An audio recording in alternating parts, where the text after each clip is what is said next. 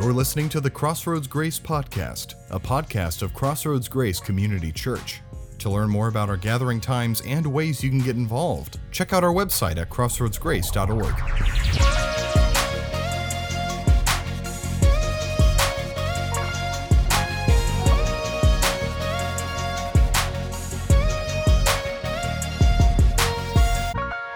Welcome to Crossroads Online. My name is Heather, and I am the Next Gen Director.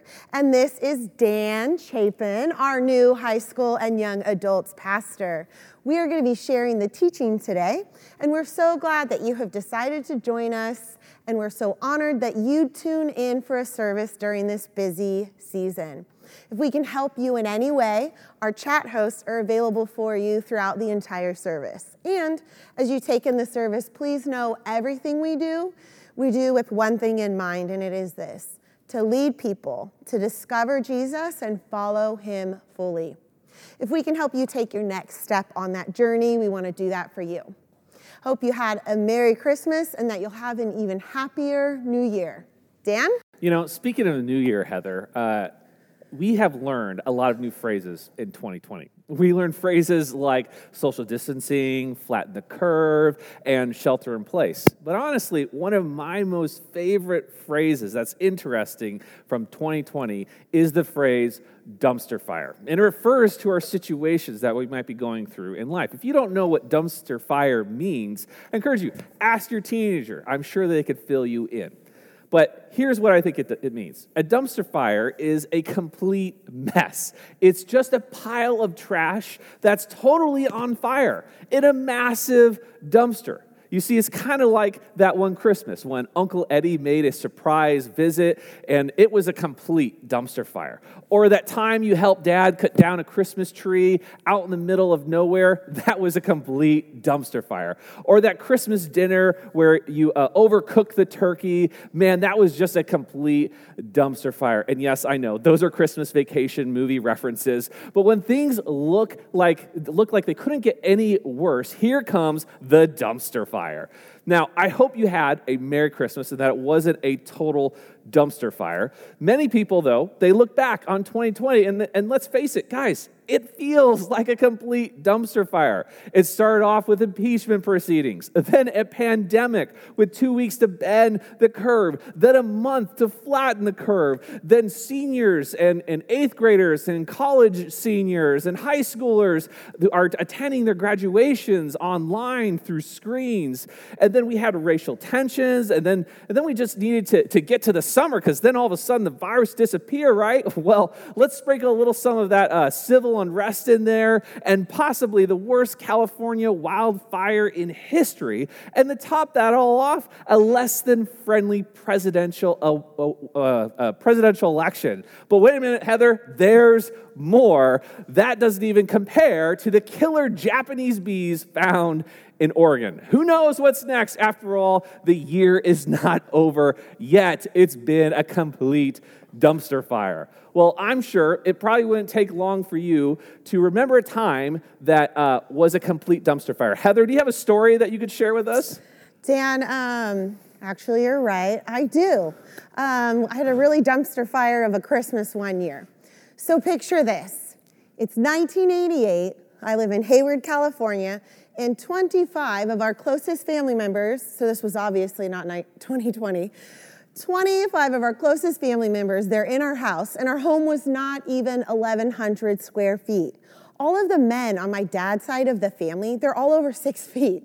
My dad's six five, my uncle was six seven, my grandpa's six four. This is probably how our eleven-year-old is already five ten and wearing a men's size thirteen shoes.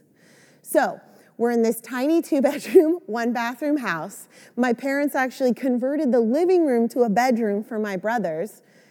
And my older brother definitely lost a snake in that house that we never, ever found. Long story short, my brothers woke me up at two a.m. to eat all of the candy from my stocking. I've always been someone who has really appreciated their sleep and does not respond well to being woken up so early just to eat sugar. Needless to say, I did not handle the two a.m. candy feast well. I felt nauseous and sick to my stomach all day long. I stayed in my Christmas P Js all day long. Now, kids and students at home, you know you love P Js all day, but usually for holidays, I would at least get dressed. I felt so sick that I couldn't even figure out that my Aunt Margie and Uncle John had brought bought me a hula hoop as a Christmas present. It was literally a hula hoop wrapped in foil with a giant bow on it, but I was so out of it from not feeling well that I couldn't even figure that out, which is actually pretty sad for a nine-year-old. I didn't eat all day long, and then finally, during present time, my stomach starts welling up, and you guessed it. While everyone was opening gifts, I was throwing up my two a.m. candy splurge in the one bathroom for all twenty-five guests at our house. Bottom line, for my nine-year-old self, it was definitely a dumpster fire of a Christmas. And well, hopefully your Christmas wasn't a total dumpster fire. But what's interesting about dumpster fire moment is a few things. One, you will always remember them. Two, there will always be something to learn from them. And three, yes, you can find some hope amongst them. But we need to do one thing. To find hope in the ashes, you must dare to believe that hope is there. So many people are just waiting for twenty twenty to be done. I can't wait to put such a horrible year behind me. But why do we think twenty twenty-one is going to be any different from twenty twenty? Just because our calendar moves one digit doesn't mean our lives are going to change. Our circumstances may change, but our hope can be experienced. We must believe hope is possible. What if we told you that there is a hope, a hope that is stronger than a terrible year, a hope that we can dare to have no matter the circumstances? What if I told you that you can dare to hope not just in twenty twenty-one, but also beyond twenty twenty-one? The only way we're going to get through this coming year is to dare that hope is there. And the first way you can dare to hope beyond twenty twenty-one is to put your hope in Jesus' presence. Let's dive into a few verses from the book of Daniel. But first, some background info. So we have Nebuchadnezzar, who was king over Babylonia. In case you're wondering, and you're a VeggieTales fan, I'm referencing the episode titled Rack, Shack, and Benny with the bunny song. You know, it's like the bunny, the bunny, oh, I love the bunny. I can't really sing, but that song is still stuck in my head like however many years later. Okay, so back to King Nebuchadnezzar. So he made an image of gold over ninety feet high, over nine feet wide, and then he demands that the citizens worship it. He was actually using the worship of this image as a test of allegiance. And if you didn't worship the image at the appointed time, it was basically considered treason. The command was backed by a powerful threat.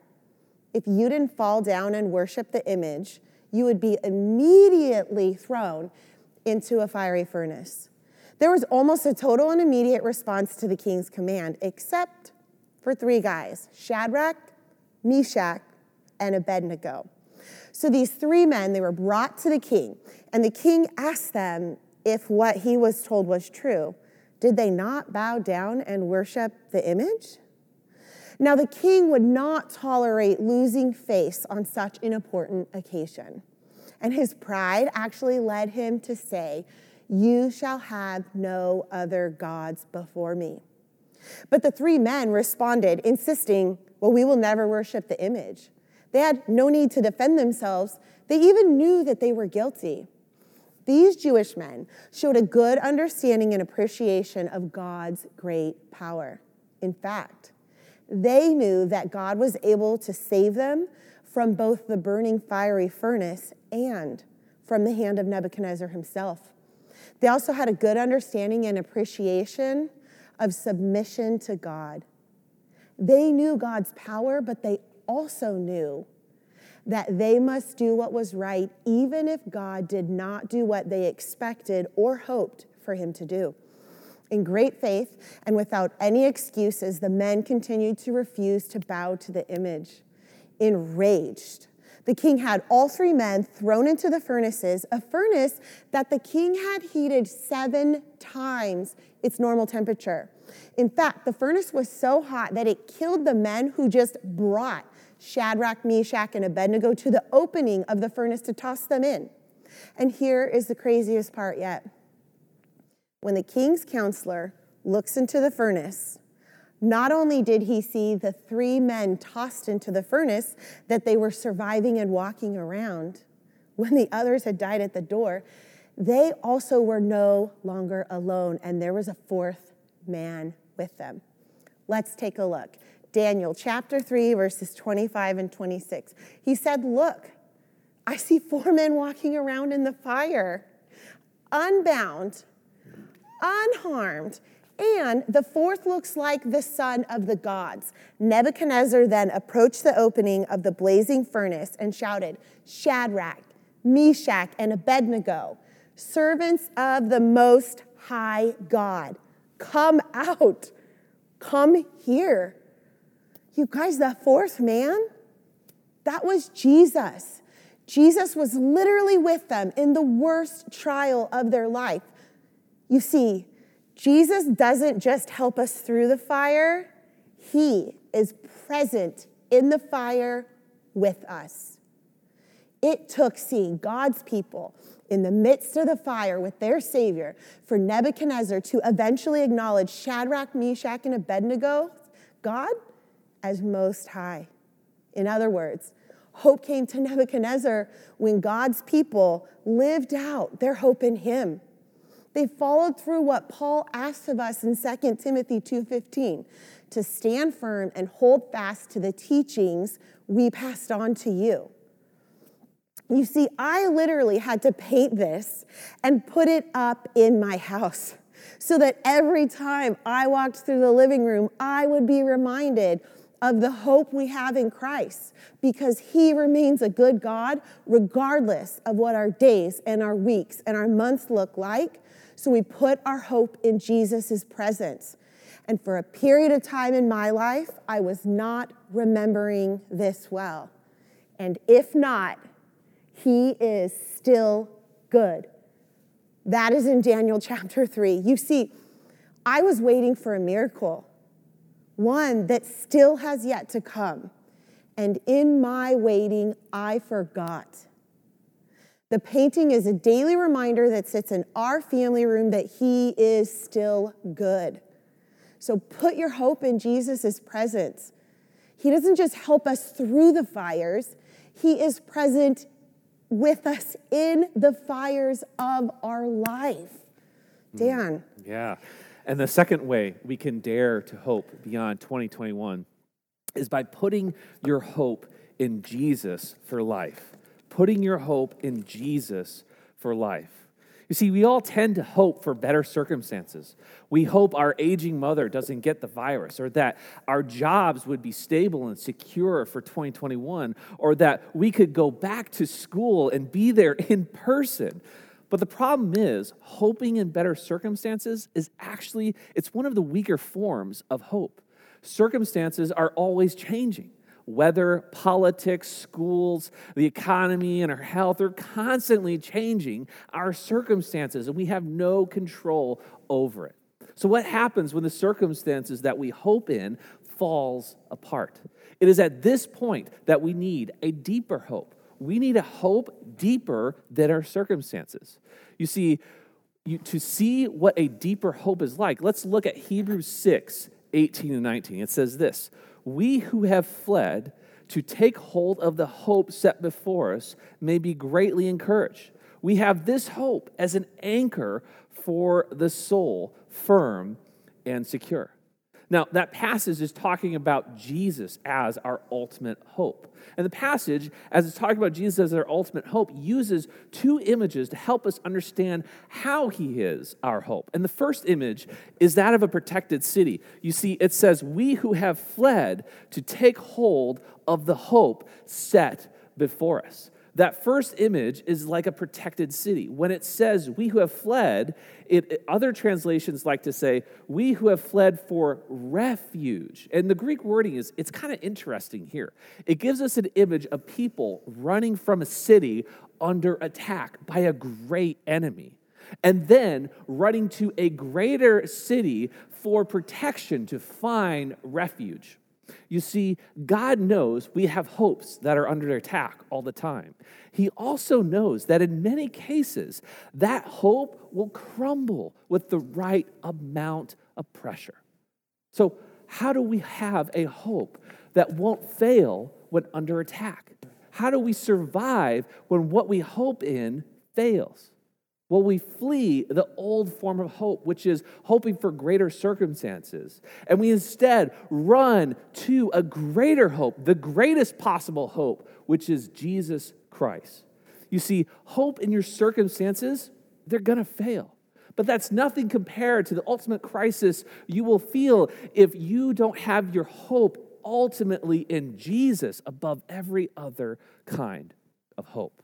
You know, a, a wise man once told me, he once told me this, you can hope in better circumstances, or you can w- run to the one in charge of your circumstances. You can hope in better circumstances, or you can run to the one in charge of your circumstances. Let's look at verse nineteen real quick. We see the second image that shows up. It says, we have this hope as an anchor for the soul, as an anchor for the soul. This hope as an anchor for the soul, it's firm, it's secure. This hope that the passage is talking about is, is like an anchor. It's, it's like, think about it this way.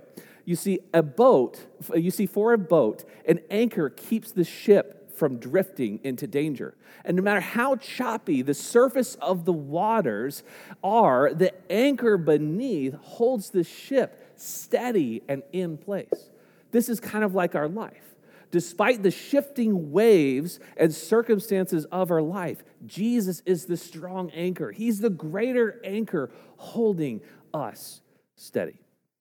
Uh, this past year, my parents uh, lived in a disaster zone. They lived in Lake Charles, Louisiana. And during the pandemic, their community got hit with not one, but two hurricanes, one of which was a Category five hurricane, where they had wind speeds, get this, where they had wind speeds of up to one hundred fifty miles an hour. And what was left was total devastation.